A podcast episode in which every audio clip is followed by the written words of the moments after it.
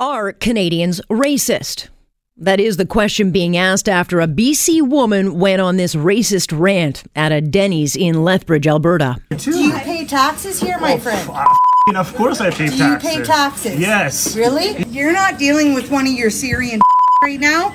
You're need dealing with a. Canadian woman. I don't care what sparked the confrontation, there is no justifying the appalling language Kelly Pocha spewed to a group of Afghani men who are as Canadian as you and me.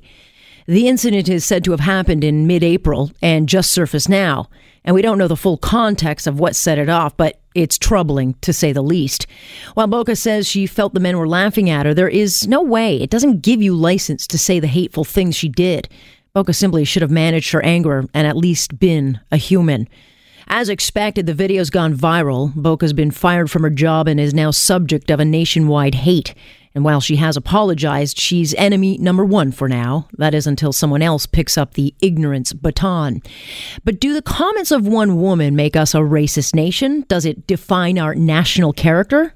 Many says it, do, it does. I disagree. Ignorance and hateful racism exists in every corner of our country, and it doesn't always involve white people or those from the right or the Bible Belts, as one pundit suggested. Racist and hate exists, period.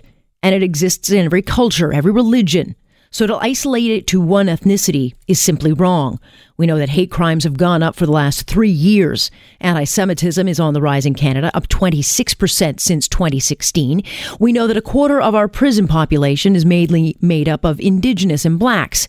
We know Syrian refugees were pepper sprayed by a man on a bike at a welcome event in Vancouver, that a Muslim school in Ottawa was spray painted with dye bombers and ISIS go home. But we're also seeing a growing number of campaigns against whites, with universities hosting events like White Privilege. And the message, of course, sent is that we should shut up and check our privilege. And if we complain, then we are accused of white fragility. That, too, is racist. Whites can't also help what skin they are born in, and it's pretty presumptuous to assume that all whites have unearned privilege. It's divisive and ultimately sowing the seeds of hate and further pushing us apart.